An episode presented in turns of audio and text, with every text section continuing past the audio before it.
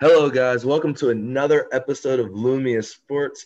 I'm your host, Demetrius Mason, joined again by Darnell Jones. What's up, guys? And joined again by Dom. Triple D's what it do. And last night was a historic day for the podcast. I am geeking, and we will tell you guys why as we go along. But let's get right into these games. Um, first off, the Clippers beat the Cavs 121 99, coming off that loss to the Nets and still no Patrick Beverley. Um, Don predicted this one. Probably didn't say it on air, but he told me Paul George going to 40. He got close. He had 36, six assists out there. MVPG showing up when they can front run. Um, Kawhi Leonard had 24 as well with a plus minus 25.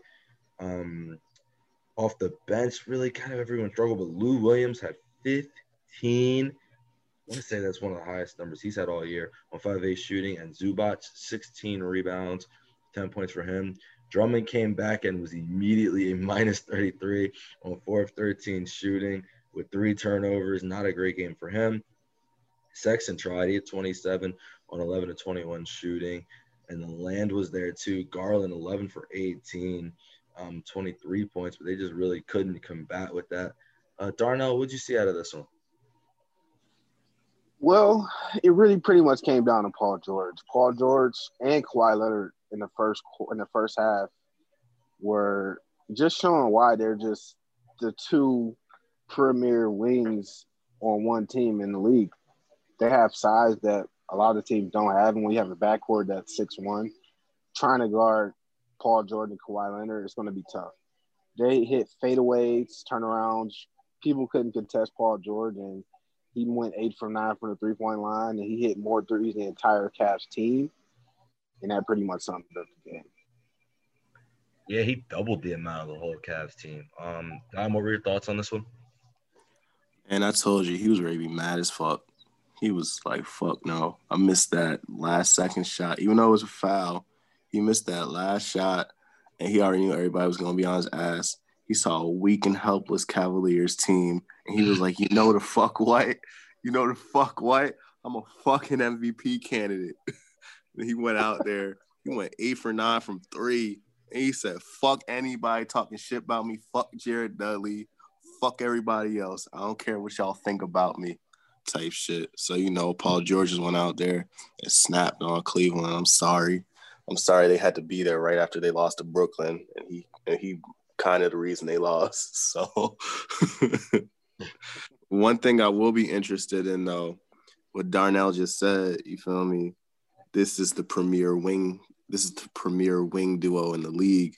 And then on Friday, they'll be facing the up and coming premier wing duo in the league. So you feel me? The the wing duo of the West versus the wing duo of the East. So, and they're actually very similarly structured team constructed teams. I don't know if Beverley or Marcus will play, even though they're kind of the same person.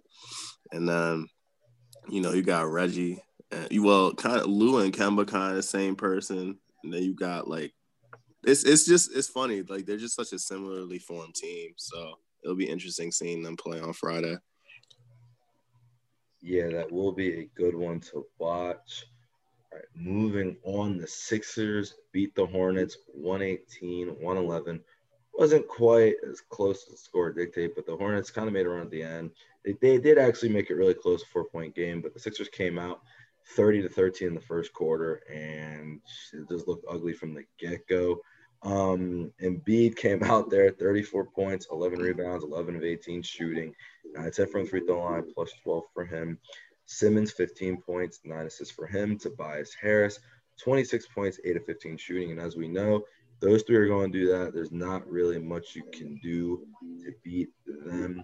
Uh, for the Hornets, LaMelo Ball did lead their team in scoring, well, him and Gordon Hayward, but LaMelo, 8 for 16 out there with 7 rebounds. Gordon Hayward, 9 and 19 from the field, 22 points, 9 assists for him. Um, but the difference in this one really is because I think they started Bridges, then they just had no one on the bench. Um, Monk did go 3 of 7 from deep again, had 13, but really the bench just couldn't keep up with that performance. Um, Dom, what'd you see out of this one? Bro, we already told them what to do, bro. They're not listening to us, man. We told them put Zeller on the bench and start Biyombo if you're gonna play him, because if if you just gonna have Zeller out there with Embiid, Embiid's already Embiid's already like one of the best defensive setters in the league, so Zeller already not gonna be able to score that well. And then on top of that, Zeller can't play any defense, and was just out there making that man look like a mockery. Like Zeller was out there looking bad every time Embiid, every time he was out there with Embiid. So you know, I think Biyombo, even though even though Embiid would have been out on the paint or doing whatever in the mid range, I, I I just think that Biyombo could at least threaten him in the paint. Whereas you know, if Embiid beats me from the three point line, then I mean you feel me? Then that's just gonna be what it is. But he's gonna punish Cody Zeller down there. So I don't think the Hornets would have won regardless. But I think that in order for them to, you know, do a little better, I do think that Biyombo starting and Zeller coming off the bench would definitely be helpful for them. Just provides and it and that would also provide another boost to offense off the bench anyway. Mm-hmm. Darnell, what were your thoughts on this one? yeah, when coming into the game, this is a game that you expect the Sixers to win. And the first half, they kind of blew the game wide open and gave them a gave, kind of gave them a chance to kind of get back into it in the second half. But it really, like you said, it really wasn't as close as the score. Came down to really Embiid dominating Zeller. Zeller's just not. He doesn't have the size, like you said. It would be a, probably it would be a lot better if you had Biyombo started because he has a little more size and you can give him more of a battle, you would think, in theory. So if you're gonna play Zeller 31 minutes, at least play at least lower his minutes down some and play Biyombo more than 12. I think that was one of the keys. And you got a good Danny Green game. Danny Green was four seven from three you know Danny Green's hot and cold, and on days where he's hot, he's going to have a good game, and they're probably going to win. Yeah, I just think that with Cody, it's just like if he already not going to be able to score that well, you might as well just put the defender out there. Yeah. Like, yeah. what does he bring? What's his positive to the table if he's not scoring on offense and he's not defending well? There is none. I mean, he's he had four assists, so he's a he's a decent. I guess he's a decent passer. He was at least one in this game. and he had eight rebounds against Embiid. So I mean, I guess he's a, a, a cool rebounder too. But just having him out there versus Embiid was just that wasn't going to do anything. Might as well just put Biyombo out there, let him get beat alive, and then let Zeller come off the bench when the Embiid was kind of tired. Because he can, even though Dwight, I don't think he would have scored on Dwight either, but he had a better chance of scoring on Dwight than Embiid. So, true. Yep. Yeah, tough game for the Hornets, but really, I mean, there's not much they could do about you know MVP and beat out there. Uh, moving on, the Spurs beat the Timberwolves 111 108. They wanted to lose this game very badly. We're trailing the entire way, but came back in the fourth quarter and they won the fourth quarter 32 to 18 en route to that 111 108 win. Um, they did this again without LaMarcus Aldridge. We know every piece of the puzzle is so important, but Jakob Poeltl actually played really well. Uh, 9 10 for him, 19 points, 8 rebounds in his place. Um, DeRozan had 30, 10 of 19 shooting, 6 assists, 8 rebounds for DeRozan in this game. Really, who struggled, it was uh, Keldon Johnson and Lonnie Walker. They went a combined 2 for 19 and they were both on minus 16 out there. But Devin White and Patty Mills both were plus. Uh, White was a plus 18. Mills was a plus 19 off the bench, mainly because they just didn't shoot as bad as them. And the Timberwolves just didn't have the bench production, as we know. Um, Malik Beasley's been their best player this year. He had 29 on 12 18 shooting. Um, Anthony Edwards, 6 of 14. He had 14 points. Rubio, 4 of 10 seven assists, two turnovers. Another great game out of Ricky Rubio. And the, the, the real problem is, man, I told Dom this off air, man. D'Angelo Russell's bad this year. They could, they don't have to be five and sixteen bad. If he was better, he can't be eight for 20, one of seven from the three point line. Um, But either way, Darnell, what'd you see out of this one? Like you mentioned, D'Angelo Russell, 20 shots to get 20 points. That's not efficiency right there. Like you got to get more efficiency out of your star. And Anthony Edwards, he's young, but he's got to be more efficient as well. Six of 14. He's got to get to the line more than twice. That's that's been something to watch for Anthony Edwards. He's not been getting to the line much, probably because he settles a lot for jump shots. But that's something I'm going to watch. Malik Beasley played well, and they just had nothing off the bench. And you look at the Spurs. The Spurs had depth. They had DeMar DeRozan get to the line 11 times, scoring 30 points. Jakob Poeltl, like you said, he pitched in his 19. And they only needed Trey Lyles and Derrick White, along with Patty Mills, to produce off the bench, and they had enough. So it was a close game. The Spurs probably could have lost this game, but Timberwolves are a struggling team, and we're going to see them lose a lot of games like this. Yep, absolutely. Uh, Dom, what are your thoughts on this one? It's funny because I was kind of like, you know, I was kind of like Bosco watching this game a little bit. And I saw when they were up like 15 or however much they were up, like 15, 17 or something like that.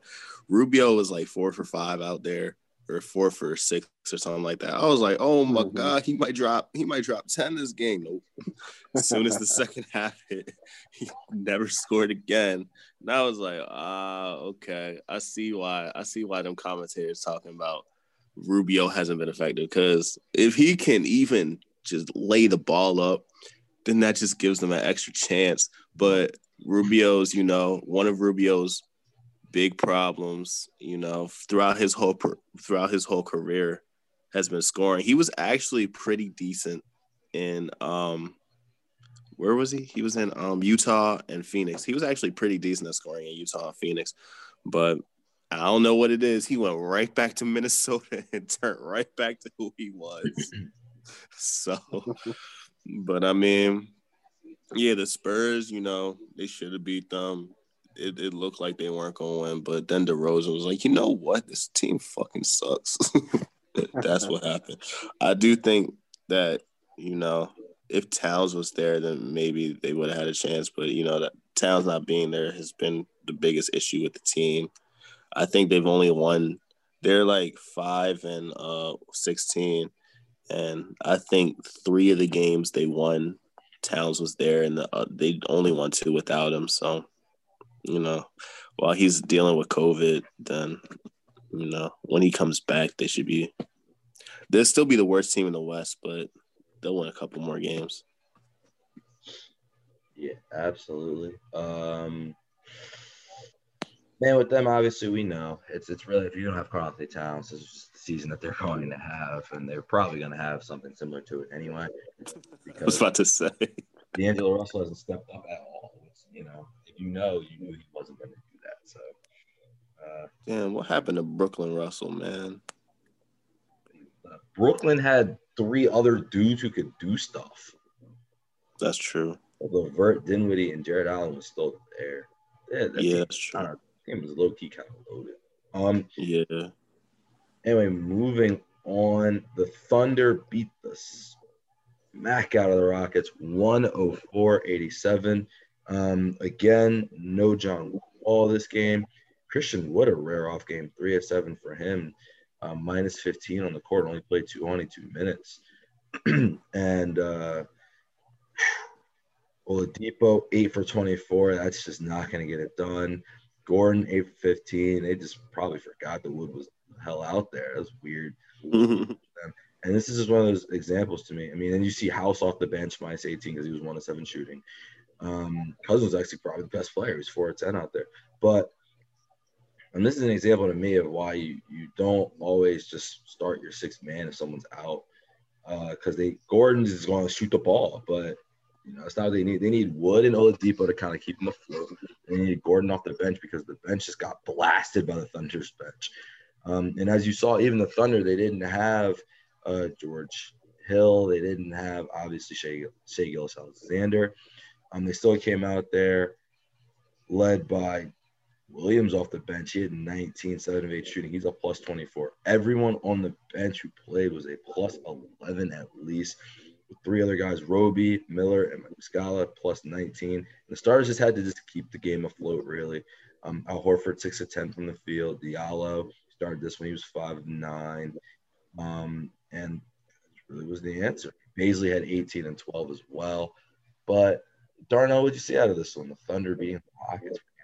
Rockets off of a six game winning. I didn't, I didn't expect to see this. I, I was picking between these games, I would have probably picked the Rockets just because they've been playing so well. And even though there was no John Wall out there, you would expect Houston to just be able to score at will because that's how they've been scoring all year.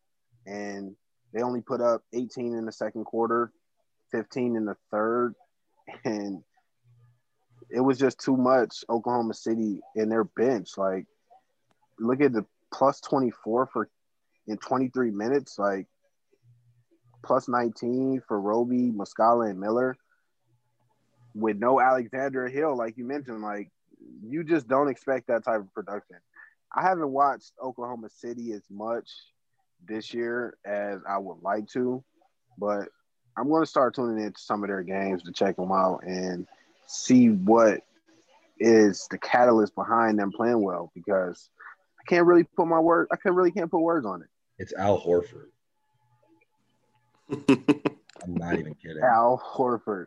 I'm, Al Horford. I'm being so serious and it's weird, but that's just the truth of the man. It's really Al Horford. Al Horford had Al Horford had three assists and seven turnovers, and they still won by however many. Because he's the reason. I trust me, man. I'm amazed too. It's Al Horford in the fact that like none of them matter. Like it's like that too. Yeah, they like normally players have like one they they have like a pecking order of stars. You look at Oklahoma City, okay, I'll give you Shai, but outside of Shai, I don't know who the second, third, fourth option are. Maybe Bazley, second option, but Al Horford, second option. Like it could be any of those guys on any different night, and that could be dangerous uh, against a team without their players playing well. And, and yeah, like you said, well, Dom, what were your thoughts on this one? I'm surprised neither y'all even mentioned this guy, but Dort was only out there for for ten Nine minutes. minutes. He Yeah. did he he he got hurt and he missed all his shots and he's on and he's honestly been the second best player on the team for the most part. It's been Shai, him, and then probably Al and even George. But like the fact that they were able to do this, even with Dort having a bad game, like basically their three, their three, their three like backcourt members were all hurt, and they were still still able to blow a Houston team out who literally has the best defense in the league. But it comes down to one person and one person only, and if he gonna only score eight points, they never gonna win any games against anybody. So, you know, if Christian Wood only gonna go three for seven out there, then I mean, Houston just don't have a chance, and that's what that came down to for me.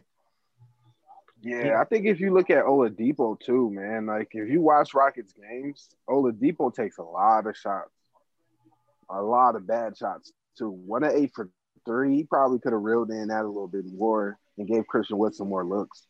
Yeah, Yeah, without John Wall, they just didn't pass the ball. That's what it looks like to me.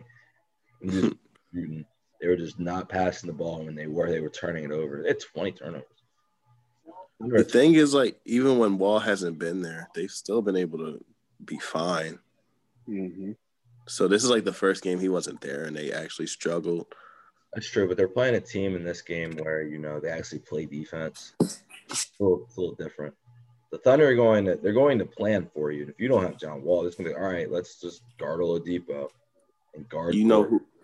You know who just rubbed off on the whole organization. They all just try so hard, man. Anyway, on. This guy wasn't even there yet. This team, no one on this team was even there yet. You try to bring him up. No, not gonna let you do it. Hey, man, they try really hard. Whatever. Moving He on. rubbed off on the team. Yeah. Moving on. The Bucks beat the Pacers 130-110. Still unbelievable confounding. They put this game on over another game we'll talk about later that was on at the same time slot with two of the best young stars in the league. But then, hey man, I don't know if it was ESPN decision. I don't know if it was an NBA decision. It was a dumb one. As this game was over about halftime, the uh, commentators were getting bored. I was getting bored, and I tuned into other things. Um, but the Bucks end up beating the Pacers 130, 110. Uh, a couple of Giannis spin moves, 21 points, 14 rebounds, 10 assists for Giannis, 7 of 8 shooting, and shot the ball eight times in a 21. That's how unconcerned he was. Bobby Portis off the bench plus 19. Our man DJ Augustin plus 17 off the bench as well. All the starters really were just absolutely fine. Middleton 12, Lopez 11, Holiday 11, Donte at 16. He started off on fire, and he was a plus 36 out there. Dom, what were your thoughts on this? Bro, this is you talk about Giannis's empty 38 for 19 and, and, and whatever eights. This is the emptiest 33, 12, and 6 I've never seen because he was the whole issue the entire time out there. I was watching him doing the dumbest shots. I know he went 14 to 25, but his shots were the shots that he were missing were so stupid, bro. For like he was shooting them for no reason, right over Brook and right over. Like you don't have to. All he do is jump hooks. That's all he do. He just he just do a bunch of jump hooks all game over taller people. I don't understand it. And then Brogdon was out there fucking up too. Like he only had one turnover, but he was just missing open. He was just missing like wide open passes and like passing to people he shouldn't have passed to. It was just a really bad effort out there. And I'm watching. I'm just like, TJ really like low key the best player on the TJ McConnell. TJ McConnell, low key the best player on the team, came out there six two and twelve. He was trying his hardest to keep them afloat. He was out there. He he was out there. I think he smacked the ball away from Middleton or something like that when they was going for a pass, and he a point guard or a small forward. Like uh, the Pacers suck, and I know they're missing two of their five best, at least scorers, if not players, but nah, this is an awful team right here. And the fact that they're going to be the fifth seed in the, in the East, man, that's that's a bad sign out there, man. All right. you how bad the East is. I'm not going to let you just destroy Sabonis for that. The man really actually was trying to keep them afloat, but if Brogdon and Lamb are just going to go out there and forget that he's out there when he starts scoring and go a combined five for 22, I'm not blaming him for that. Aaron Holiday was out there too, three for 12. Nobody else could do anything. So, yeah, he's got to take bad hook shots. And your boy Miles Turner, where was he?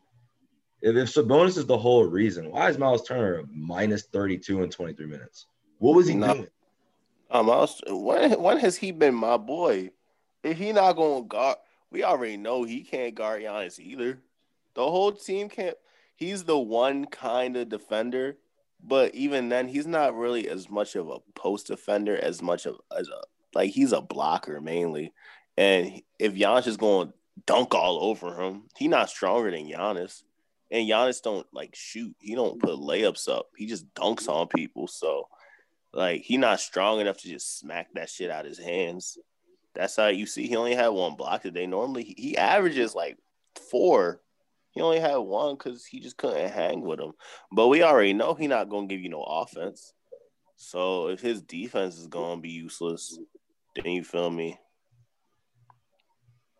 I mean, the, the whole though I'm I'm not blaming Sabonis himself. I'm blaming everybody because this team is awful. Darnell, what were your thoughts?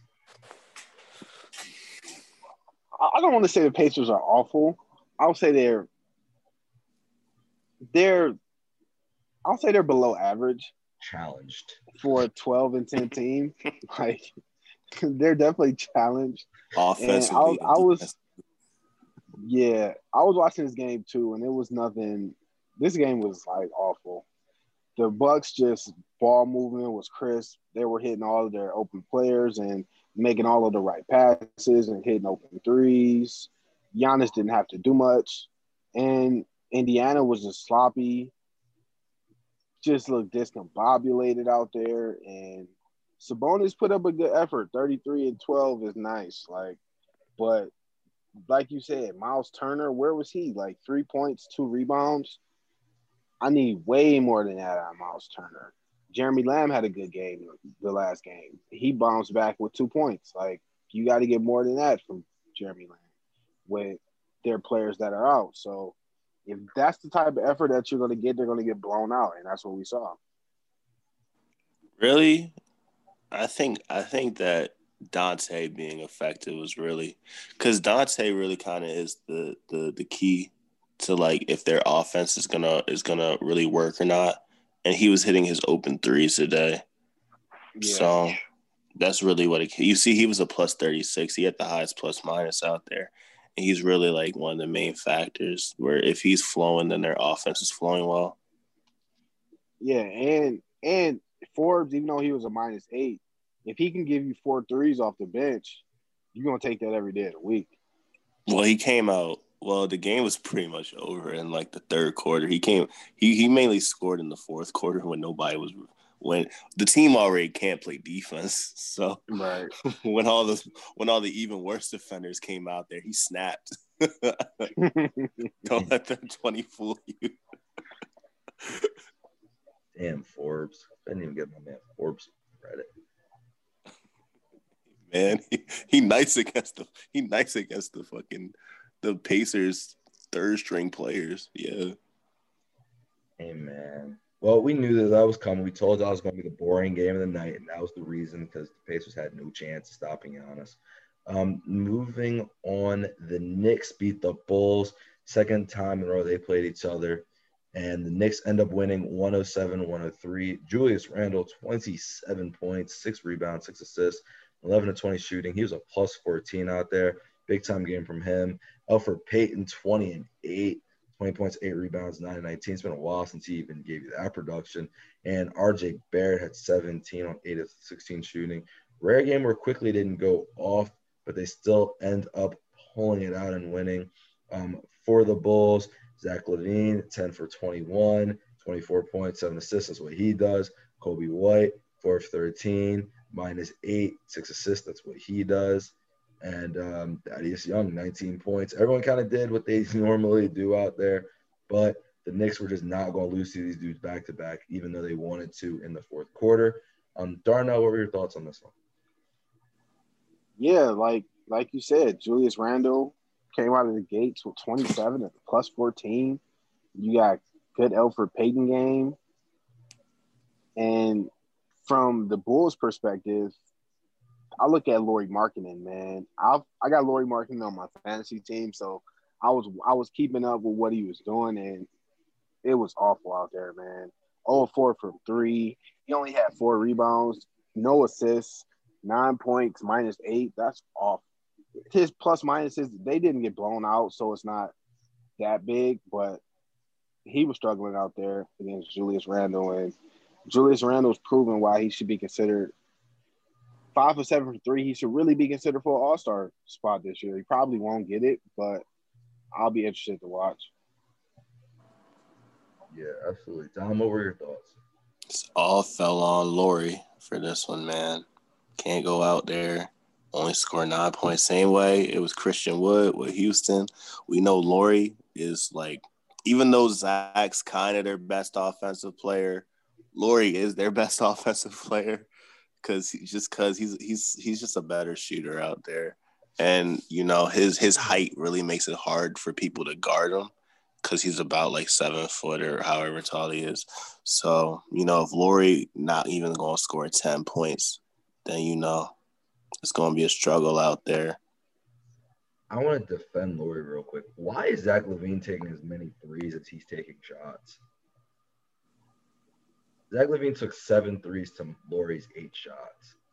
I know Lauri has to make them, but damn, Zach, we can't even. Coby White, eight threes. Lauri Markkanen, eight shots. These are your two guys who are running the team. Can they can they get the best player of the ball? Maybe. I don't know. Yeah, I mean, I mean that's that's part of a problem because they don't have a true point guard. Yeah, I was gonna say that's more Coby. That's more Coby fault than Zach fault, honestly. For being real about that, Zach's more of a Zach's more of a scorer. If we were watching Coby, Coby's more of like, you know, he drives down. Like when we were watching the other day, like when they were playing the Knicks, he just drives down the uh, field and he just drives down the court and kicks it. So I don't know what changed this game. I guess he he said, you know what, fuck it, I'm gonna shoot it this time. But maybe they were just honestly, they were probably just trapping Lauri. They was like, you beat us the first time, you're not beating us this time. Somebody else gonna have to beat us. Fuck it, I don't care. That's most likely what happened. Yeah, and for the Bulls, has to be the worst shooting performance of the year. Six of 36 from three, only 16%. Yikes. The Knicks shot 50% from three. The Knicks never shoot out shoot anyone from deep. So yeah, tough performance uh, for the Bulls. We know they weren't going to beat anyone back to back. All right, so moving on, let's go to Sacktown. The Sacramento Kings beat the Celtics 116 111. Who could have seen this one coming? As Tatum, 11 for 26 from the field. He had 21 points. Jaylen Brown, he was 7 of 18 from the field. He had 21. And, you know, no one else really came up to play for them. Green came off the bench. He was a minus 15. Just a struggle, obviously, with no Smart and no Kemba out there. Um, real tough form for them. For the Kings, man, Harrison Barnes, 7 17. He had 24, 10 free throws. He was a plus nine out there. De'Aaron Fox, huge down the stretch, 9 of 17, 15 points in the fourth quarter. He had 26 points total and 11 assists. Buddy Hield struggled again from the field, but he somehow a plus eight. Second, third highest plus minus on the team, but 5 of 16 shooting, 15 points. He did have 11 rebounds, though. And my guy, Tyrese Halliburton, we told you first we were on top of this one. 8 for 15, 5 of 9 from deep, 21 points, 4 assists, 2 steals, plus 13. The Fighting Halliburtons do it Darnell, what'd you see out of this one? Yeah, I was watching a little bit of this game, man. Boston just had nobody to stop Buddy. I mean, De'Aaron Fox, like they couldn't step, they couldn't stay in front of him. It looked like he got hurt a little bit in the second half. Uh, I don't know if it was his hip or something, but mm-hmm. De'Aaron Fox was just killing him, man. And like you said, Tyrese Halliburton contributed his 21 five threes for him. He's been awesome this year. Probably in the top five rookie of the year conversation. And you look at Jayson Tatum, Jaylen Brown, they did what they normally do. Not the most efficient night for them too, but they had 27 and 21 respectively. And that was about it. Like having Tristan Thompson in the starting lineup, Jeff Teague in the starting lineup, your bench is weakened and you didn't have that Grant Williams game that you had the game before. So you just don't have much coming off the bench. And that was just the biggest difference. Mm-hmm. Don, what were your thoughts? Difference with this team is that Sacramento had their rookie wonder and Boston didn't. And that's what it came down to. You know, Tyrese Halliburton came off the bench and he was just killing them niggas. But and I think that if Pritchard was playing, they would have had a chance. I think that they probably would have won if Pritchard was there because Pritchard really is like their backup point guard out there. Well, Teague is, but at this point, Pritchard's definitely been making his role in some more of the backup point guard for the team. But it's something that I, I said, you know, when we were watching them play the Warriors, and then I was even watching the Bucks last night and Augustin only has six points, but he did something that Teague refuses to do. Yep. He did the fake, he did the phony shit. He did that fake ass shit. And that's what you got to do in this league. If you're not going to shoot the ball, you at least got to get fouls. And, you know, Teague shot four free throws, but you know, you know what Kemba out there. Kemba, Kemba shoots. He gonna shoot his one for twelve, but he gonna get them fake ass calls. that's that, that's the difference between what what Kemba out there producing versus Teague. Like, I just needed T to like do a pump fake, have somebody jump and then just like flop and just flail into them. That's all they. That's all they need him to do sometimes. Tate, I mean, you know, Tatum gonna get his foul calls. He only had three tonight, which is like real low for him. But you know, Tatum gonna get his calls. Brown gonna get his calls. But really, the Celtics, you know, they thrive off of off of free throws, and they had six more, but normally they be having like 15 more than people. So if they're not if they're not gonna get to the line more than anybody, then you know that's gonna be a struggle for them. They live off them free throws, boy. Yeah, let me uh, take you guys through what happened because I was watching this game. Me and Dom do these picks, and I was up one, but I had taken the Kings over the Celtics, terrified the entire way. But something kept happening in this game. The Celtics were basically they would start off with the lead, and then what I was banking on was the Kings' depth, and they at the end of every quarter they would come back, take the lead, then the, then the Celtics would come out in the next quarter, have a quick lead, but then it, and what really happened was Tatum and Brown. So as much as people say Luke Walton is bad coaching, right? Their coaching game plan for this was exactly oh. what I wanted them to do the whole game. Oh, whoa. Brad Stevens now? Huh? I said Luke Walton is a bad coach. I know, but you were saying the Celtics have bad coaching, and I said that Luke Walton was a bad coach. Don't let me finish, man. Uh, okay, okay. Anyway, so as much people say that Luke Walton is a bad coach, um, they were all over Tatum and Brown. They just would not let them shoot threes. I mean, even if they shot them, as you see, they didn't go in. The whole game, I'm just sitting there like, bro, just don't let them shoot threes. Yeah, they're gonna get foul calls. Whatever. Make them go to the basket and not shoot threes. And that was really the whole thing. And one thing that happened late in this game that was interesting, the Celtics ended up playing Waters a lot down the stretch, and they didn't put out Tremont Waters, and they didn't put out their best player the whole game, who really was Tristan Thompson. He was absolutely killing them. Like they could not stop him at all. Um, he was just throwing Bagley and Holmes around like rag dolls, to be honest. That's why Holmes had five fouls. So I was like, oh, they just really not gonna put him in the. They put Tyson, but they really didn't put Tristan in in the fourth quarter, and I just thought that was very shocking, um, especially given that he had just been bullying them the whole game, really doing whatever he wanted, getting them second chance opportunities and everything like that. And I mean, really, what I mean, Halliburton was just incredible. Every time it seemed like it was kind of slipping away, he'd hit a three. Um, he was just too cold out there. Then late in the game, De'Aaron Fox took over, gave them the lead. He did hurt his hip, but he hit one last jumper. You could tell because he wasn't driving. It looked like a minute left. He hurt his hip. So he shot a jumper. Then he shot a three, airballed it, whatever, whatever. Um, the Celtics were down three, get the ball. Grant Williams gets fouled. Of course, he misses the first. He's like a 50% free throw shooter. Misses the second on purpose, gets it back, passes it to Tatum, who's wide open in the corner. And my heart just dropped because I was like, don't let this go to overtime, please. But Tatum misses it bag secured. Thank you, Kings. And I mean, I, at the end of the day, man, I, I, I picked the Kings for one reason. It's because Kemba, that is whatever we say he is. He shoots that thing 14, 18 times. And if he's not going to shoot it, someone else has to. And I knew Teague did not want to do that. And so Teague shot at 16, six times, one for six. Water shot at the other eight because someone had to shoot the ball and they were not going to let Brown and Tatum. I mean, Brown and Tatum did what they normally do. They went out and shot the ball, but they weren't going to let them make it because um, Barnes was really just bothering both of them. Kind of, and Halliburton just knows what to do. He was just leaving people. He was just straight leave people to double them. He didn't care. He didn't give a shit about any of those dudes. They're just like, oh, Tatum, y'all gonna give him double screens? Cool. This is double, and call it a day. And that's honestly what ended up being great coaching job from Walton. We love it.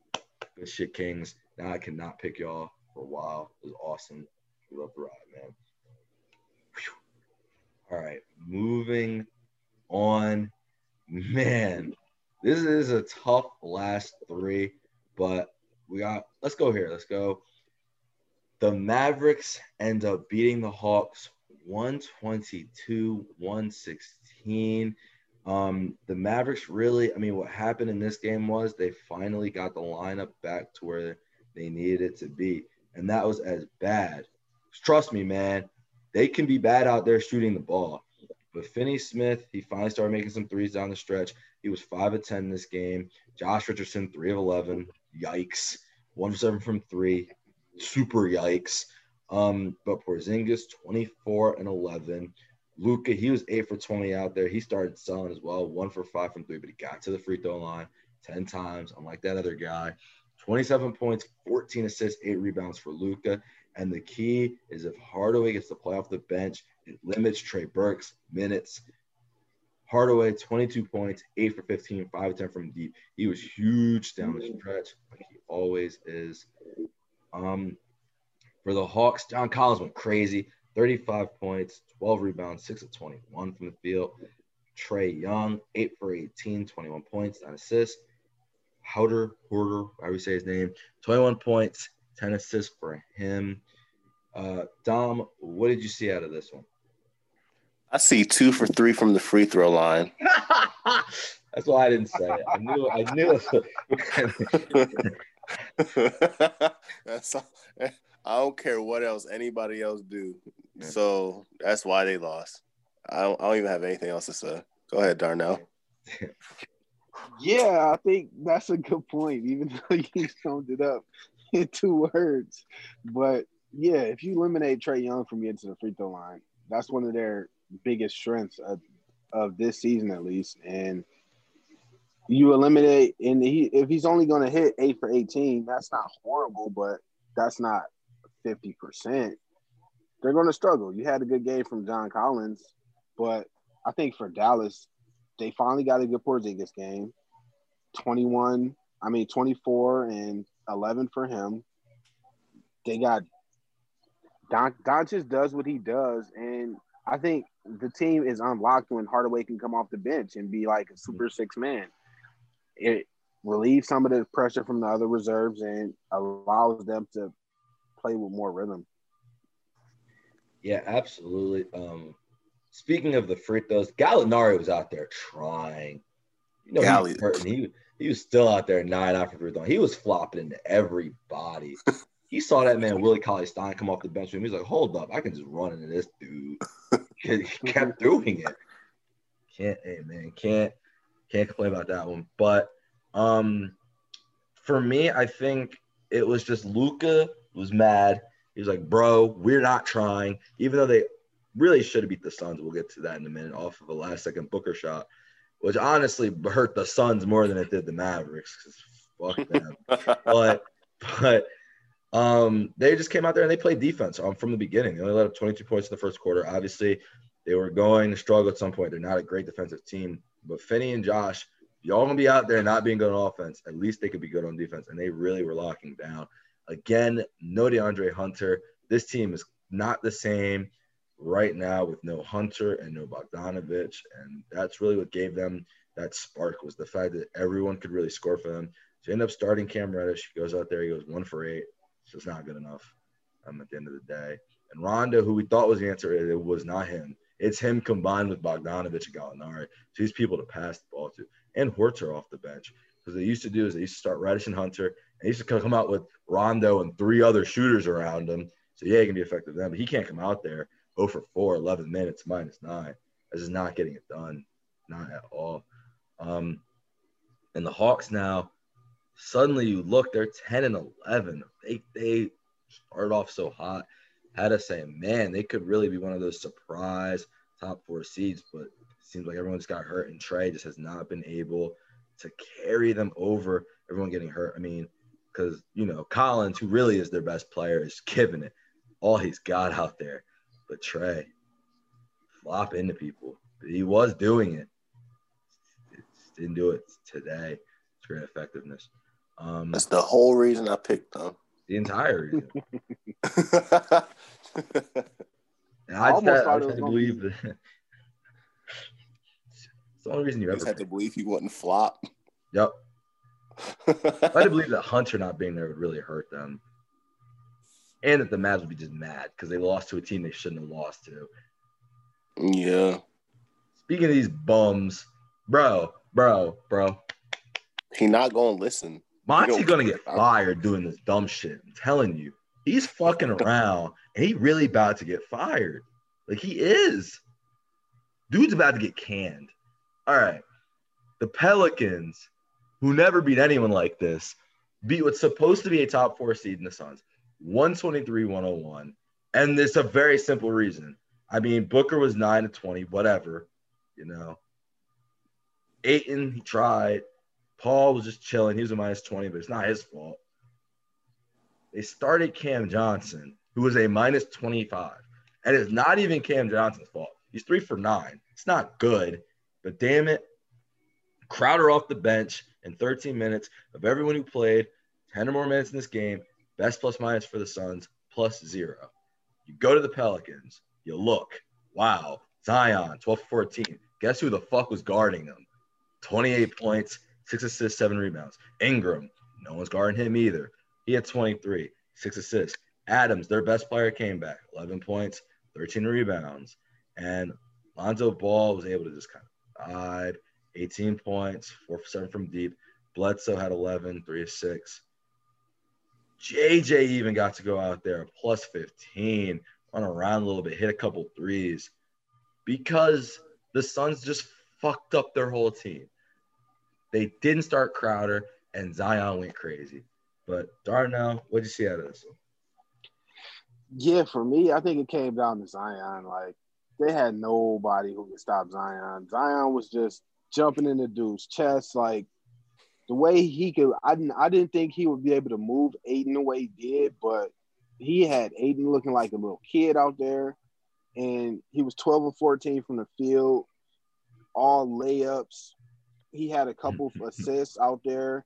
You had a couple threes from Josh Hart, a couple threes from JJ Redick and Steven Adams was back. So that's one of the positives. They had their rotation, their starting rotation at least back intact. So that makes their bench depth deeper. So that was really pretty much the key to the game. And for Phoenix, you thought you would see a better effort out there because they were coming off such a, a nice win against Dallas. But Chris Paul, he couldn't get it going. He only had 10 and 4 and Devin Booker minus 14 in his with his 25 and on 20 shots. Like that's not great efficiency either. So not a good night for Phoenix and Zion was unstoppable. Dom, what are your thoughts? So I don't know which one of us picked up on it first. I think either way, we both picked up on it around the same time. But look at Miami. We'll talk about them in a second. Look at Miami. Look at Phoenix. And there's one player that was on Miami that, you know, took that was there on their finals run. And then he's gone. And now they're the 13th seed and just lost to the 15th seed in the East. Spoiler. And then you see you see where he went. He went over to Phoenix, and he's in the starting lineup. And when he's in the starting lineup, they're about seven. They were like seven and four at first. They were like the third seed in the West, looking like they were going, looking like they were going like a like a lock for the playoffs. Looking like, oh shit, they might make it even the second round maybe. And then whenever whenever it happened for whatever reason, they just decided to switch Cam Johnson and you know Jay Crowder's roles, and then boom, the whole team just fell apart ever since. It's not it's not a co- it's not a coincidence. It's straight up right there in in, in his face. he refuses to change it because Jay Crowder is low key the best player on the team. He was low key the best player on Miami almost like it was Bam and it was Bam and Jimmy, but like you know, he was like he was like the pivotal person, and it's the same thing. Wait, it's the same thing with this team. Like you know, Ayton, Ayton and Booker are better, and even Chris Paul, but like Jay Crowder is really the piece that makes the the the puzzle go. If he only gonna play twelve minutes, then I mean, I mean, them missing Cameron Payne also hurts them a lot too, but it really just comes down to the rotation. Jay Crowder is their best player, their most important player. and he only playing 13 minutes. I didn't think because I haven't seen all year that Stan Van Gundy would just outcoach somebody. But man, Monty, he found you. and guess by the way who didn't play? He's starting to realize what teams he can't play against, right? No Jaxson Hayes. So you can play one of them. This is this is actually the same as the Augustin Forbes thing. You can play one of them, but they can't both be out there. So Yeah. if you play Redick, you can't play Jaxson Hayes. You just can't. And they, they even try to play Mellon. Like, yeah, you know what? Nah, not today. Because why? Because Kamins- Kaminsky's going to kill any one of those dudes. But the second that Kaminsky had to go against, you know, someone smaller or Zion or Adams, there's no chance. But again, this dude really fucked up the whole team. And it makes me so upset because now you're putting Cam Johnson out there against Zion fucking Williamson for no reason. The least you could have done, you could start Crowder this game. Like, come on, bro, Zion's right there. And Crowder probably wouldn't have stopped him. But damn it, he'd have fouled him. He'd have done something. We saw him be the main defender on freaking Giannis. Like, he could have done something. But Cam Johnson is just not, he's not good enough on defense. He's too young. I mean, I know they're like the same age, but he too, his body is not ready to deal with that. And then have to go down the other end and shoot threes. That's just a tough ask. And what it does is it kills their bench. Because again, if it's just going to be Nader and Kaminsky, that won't work on the bench. And that's just what allowed Phoenix's bench to. If Phoenix's bench beats you, you're not beating them. You're not. And it's just frustrating. It's making me mad. It's pissing me off. Honestly, Ruin this whole thing. honestly, what I want to start doing is at this point, Monty Williams is giving me an idea. I think we should start doing coaches of the day too. Coaches of the day. because Monty Williams is never gonna win that bitch. I like it. We could do coaches of the day. Because Okay. sometimes these coaches, these coaches do be needing to be, you know, highlighted and everything like that. I feel like too, because damn, bro, it really just take one decision, one one bad rotation to ruin it all. True. Yeah, no, you're right. We should do coach of the day so the Williams can never get the award and realize what he's doing wrong. Um, hey man, moving on. Oh, real quick, while we're here, while we're here. So we realized we were watching and we realized why ESPN never gets these games, right? Why they they just you know never get good games because you see two blowouts. The only reason this one was safe so late in the podcast was because uh, the Suns make me mad. But and the reason is because their halftime show is literally them throwing out Scott Van Pelt three hours before, five hours before, you know, his show with the Sports Center. Throw him out there. He talks for like two minutes, and they go back to commercial. So Yeah, it's it's, awful. It's, it's terrible. It's it's You- awful. It's It's it's disgusting. because they can't have him do every single thing. They he need to can't just- clone him. They already tried. They need already, they already made need show with him. They need to do it again. They need three Stephen A. Smiths at this point. Change the Yeah, we know. We know ESPN. They fired a lot, or they released a lot of their employees, so they don't have the same amount of talent that they used to. Because they gave Stephen A. all the money. They Yeah. gave him all the jobs too. they gave him they had new. Yo, ESPN might as well just be Steve A. Smith Network. Yeah.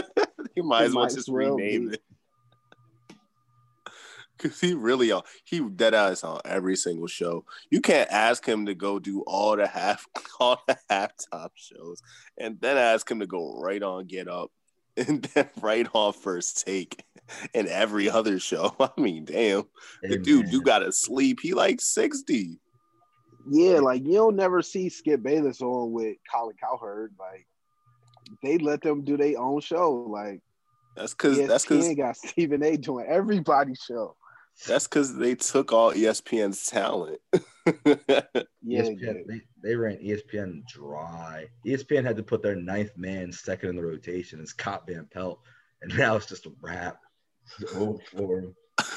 yeah, the, no, I thought you were talking about Max. Max was like 11th in the rotation. They- but they did. You're right though. They did put him second. they put They him actually right up there with Stephen conclusion. A. I want to Oh. do uh, it. I want to do a day where we just talk about all the sports shows. But we came to a conclusion, Darnell. Interesting. Okay. Molly, not the problem. It's Max Oh, okay. So it's Max. because Yeah. Molly flirts with Stephen A. and it works. Because she's annoying enough that Stephen A. is like, all right, like you know what I mean, like okay, whatever, blah blah blah. I mean, but Max can't handle it because he's too nerdy, so he just doesn't fit. He ruins the flow of the show. Like, because really, Max should be the point guard. If because Molly being annoying could do it. Yeah, It could Molly. work. Yeah, Max just don't got the swag for it. Like Stephen A. got the swag, but Stephen A. can't do it all the fuck show. Yeah, Like, like the problem is like what he The he pro- needs a young him, and we right here. I don't want that job. the problem is. The, the problem is like you know Stephen A. be like smooth with it, but when Max do it, he either just completely ignores her, which he can't do that. you can't just pretend like she not there, or if he do respond, it'd be way too fucking wordy. Yeah. It'd be like dumb wordy, and I'd be like, bro, you just gotta say something. You just gotta hit her with a quick one liner to to to make her sit up and be like, oh.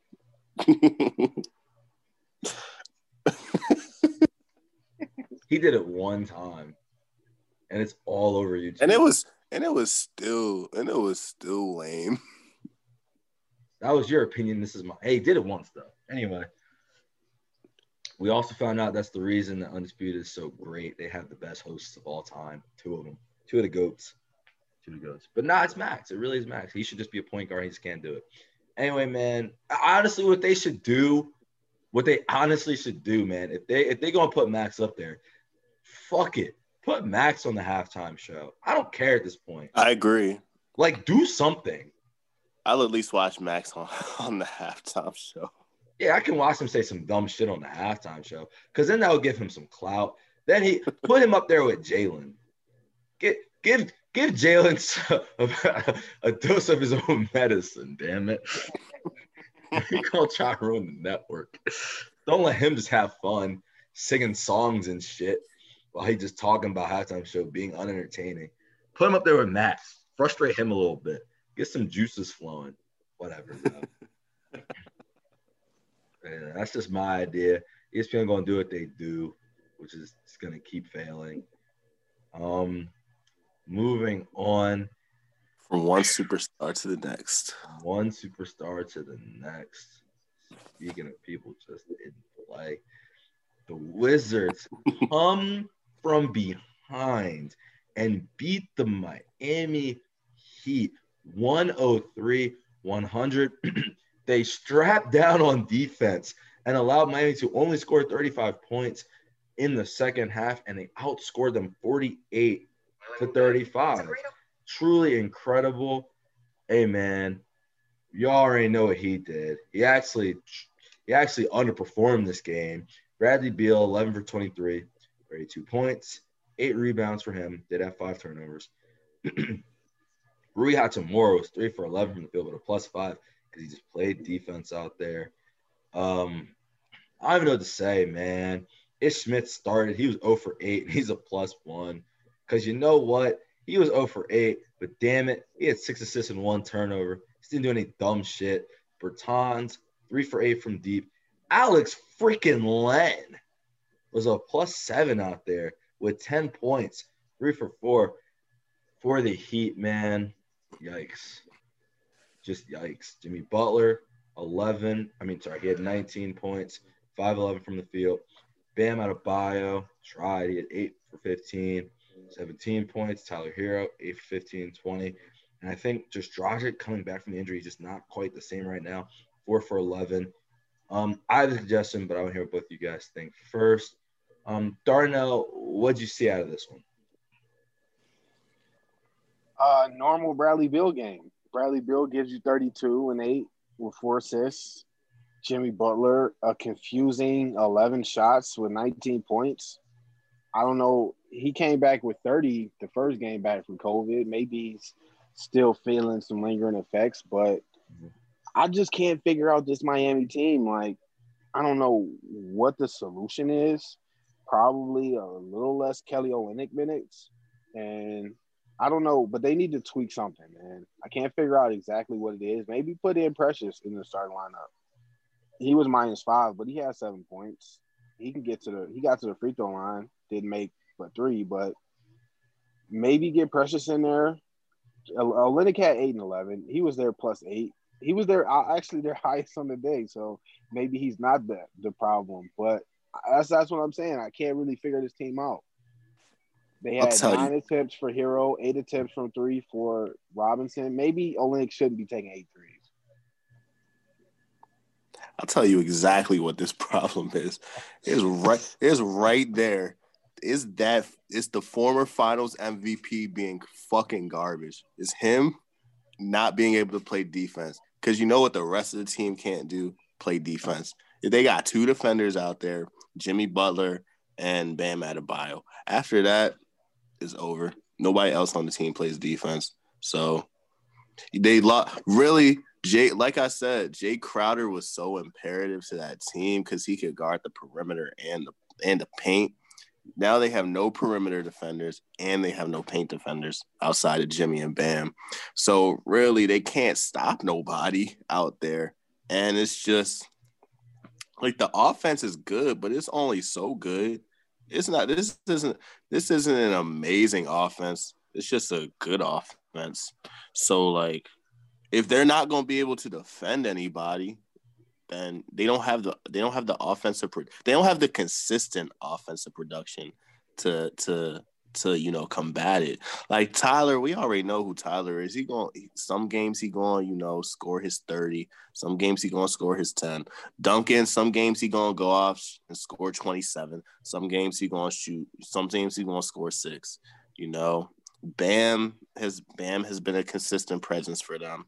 But past that, the team has no consistency on offense and they have no defense to help it. So they need to go out there trade Kendrick Nunn for a for a defender will really fuck them up. I don't know why they gave Iguodala that big ass contract as soon as he got there when he uh, when he hadn't played all season and was already falling apart on Golden State, and then just assume that he was just going to you know lock people down. Like nah, the problem Iggy because he Iggy can't Iggy already can never well he could score back in the day, but like at this point, he really can't score now. And I want out. You know who I want to know? Well, who has to say about this? I want to know what Max Kellerman has to say about this. About this about Andre Iguodala, because Iguodala is the entire issue with this fucking team. Because he's supposed to be playing defense. Bradley can't. Bradley's still a decent defender out there, at least. I think he got hurt in the um yeah. yeah he got he got hurt in the middle of the game, which you know if he gonna be there on if he gonna be the only other person playing defense because this guy isn't, then I mean, you know, that's what it comes down to though. I know Washington only scored 103, but nah, Miami can't stop the soul. so here, yeah, that's a, that's a good point. I think about Jae Crowder. I think he's a glue guy, and I think they undervalue how important he was to that starting lineup to help take away Duncan Robinson and Tyler Herro from getting attacked on defense. Yeah. So I think having him not out there is definitely hurting them. It's like that's why I say what like he's not the best player on the teams, obviously, but he really is the most important one on both of them, on Phoenix and Miami. And he was low key on Boston too. I just think I think it's a very simple solution to me. Um, and the more I see it, the more it just becomes apparent.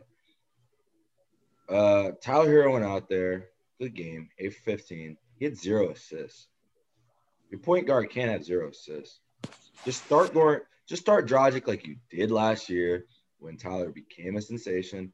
Put him back on the bench. Let him rock out because he's just going to shoot the ball anyway, and the bench can't score. That's really the problem. Goran wouldn't be a minus 10 if he's starting because he would just pass that shit right to Jimmy. And Jimmy, when he's cold, just passes to Dragic. But off the bench, just let Tyler rock out and do his thing. To me, that would be the solution because then at least you'd have the scoring. And then Tyler can go out and do all the dumb shit he needs to get out of his system before crunch time. But what it also is doing now, he's going to shoot it 15 times. Bam going to shoot 50 times. Butler going to shoot 11. It kind of leaves for less opportunities for Duncan Robinson. I mean, he was three of eight, but you kind of want Duncan is really the key because if he's shooting three for eight, he got to shoot at 12. He just can't be out. If, if he's going to be out there not being anything on defense, fuck it. Shoot at 12 times. Please keep shooting the ball. You have to. He's find a way to shoot the ball. I don't care. Like, you know what I mean? Uh, yeah. So at the end at, at, the end of the day, like that's to me, start Goran. And yeah, you would get less assists off the bench, but who the fuck needs to touch it off the bench? Who? Iggy don't need to touch that shit. Precious don't need to touch it. He had a nice game. He don't need to touch the ball. Fuck him. Put here. Iggy don't need to play. Iggy does not need to play at all. He doesn't contribute a thing. He doesn't. Maybe Bradley's gonna be hurt. I, but he, hey man, he don't contribute a thing. I'm so tired of seeing Iggy's name on the stat sheet just for him to not do anything. I'm tired of seeing him come into the games and be awful. Dog, like they gave him that big ass contract for no reason. Yeah. Bro, trade Kendrick. Get somebody on defense so Iggy don't have to play. There was no. Or at least play Kendrick so Iggy don't have to play. I don't even care. Just get Iggy off the fucking floor. Put Haslem in. Fuck it. I don't even care no more. I'd rather see Haslem out there. Ah, Haslem. You yeah, you don't want to see Haslem. My man Haslem's a coach now. Show him. Yeah. He's been a coach for four years. He looked like a gym teacher out there. He's been a coach for like eight. He still gets them checks. It's kind of crazy. It's kind of crazy.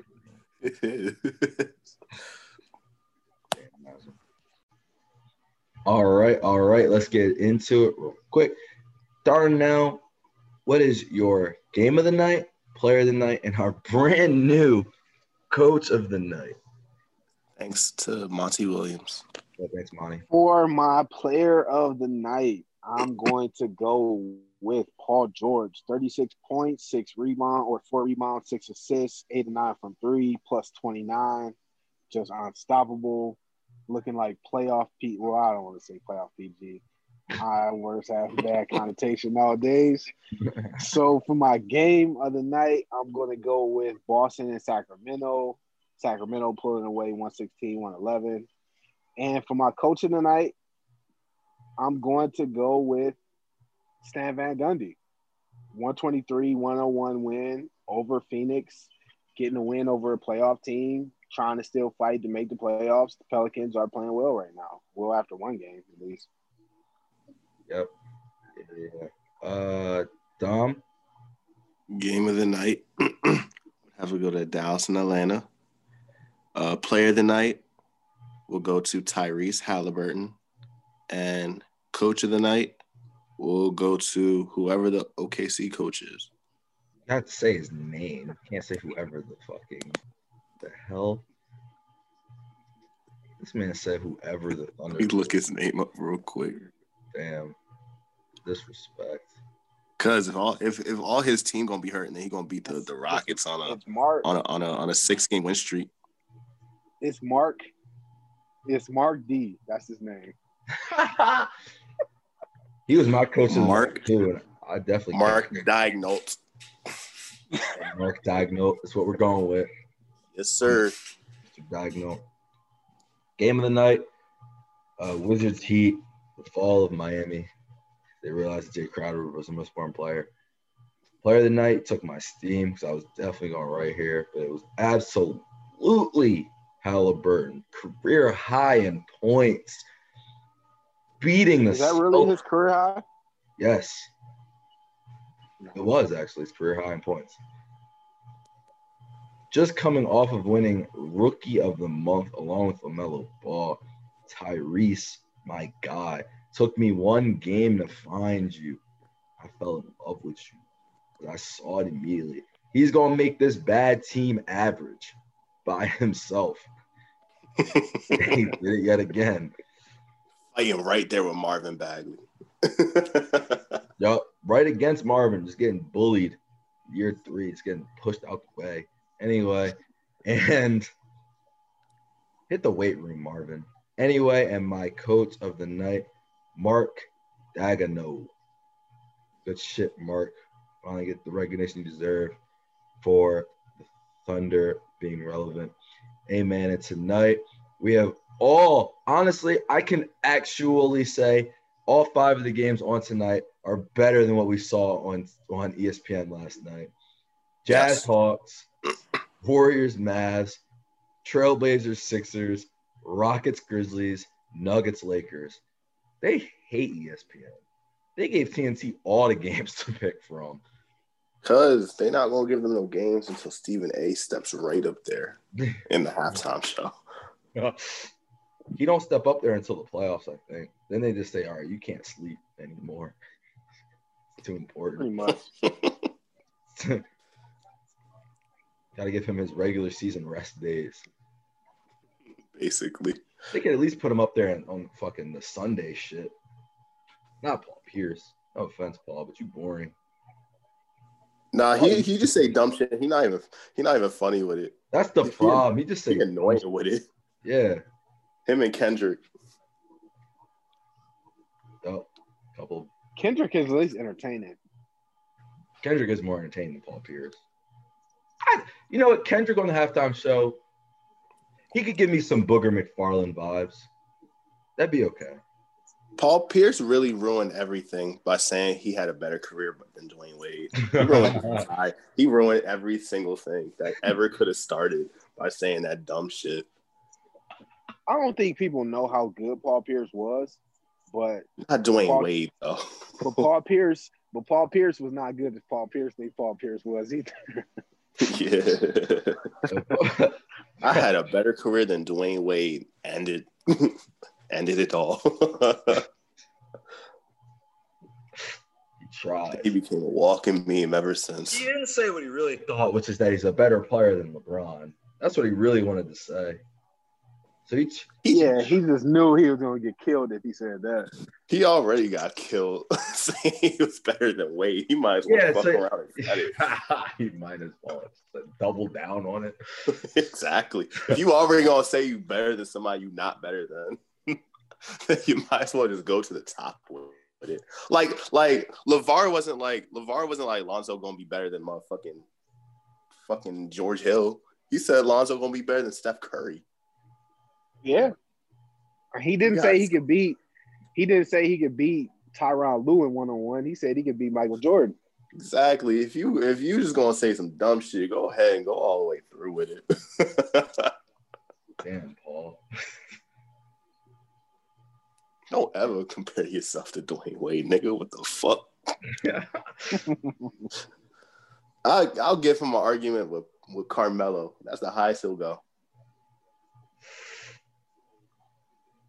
He can argue about Carmelo, but he ain't going nowhere past Carmelo. Carmelo ain't even win a ring. Damn. If he's gonna have four Hall of Famers with you, Like I want to say he's better than Carmelo, but I'm not sure. exactly, I don't know. That's that's tough. Exactly. exactly. That's why. That's why. That's where his argument. That's where the peak of his argument stops. Right there at Carmelo. Carmelo actually 13th in scoring, by the way, now all time. Yep. Oh, okay. My That's man gonna up, get the top 10 shooting two for 10 for the Blazers for the next three years. He don't care. Man, do what you gotta do. he got, he going he gonna get in this top 10 or at least a little bit. You gotta do what you gotta do, man. I ain't even mad at it. So, all right, hey man, thank you guys so much for listening to another episode of Lumia Sports, man. It's quality content. you know, come here, you get good hosts, not like that other network. Hey man, I gotta If you're make looking- him the teaser again. hey Um, man, because those other shows they thrive off controversy and debates and all that shit. We all pretty much have similar opinions. We just be frying these niggas for doing their jobs. That's all it is. Fuck man. you, Monty Williams, you fucking idiot. Exactly. He's ruining There the go. whole team. There you go. Anyway, man, thank y'all for listening. Um, Our donkey of the day goes to Monty Williams. Uh, we we definitely gotta do some shit like that. Some clown of the night, donkey of the day, whatever. We so there's got to be a low light of the day. we not we not gonna keep roasting these people and not just giving them the shine they deserve. We do on the teasers, but I get your point. Yeah. Um, it's actually where the shine comes, but I do under donkey of the yeah, day. yeah. Yeah, Monty has created two new segments, Coach of the Day and Donkey of the Day. One he will never win, and one he might win every single time he doesn't trot out for Crowder. he always a threat.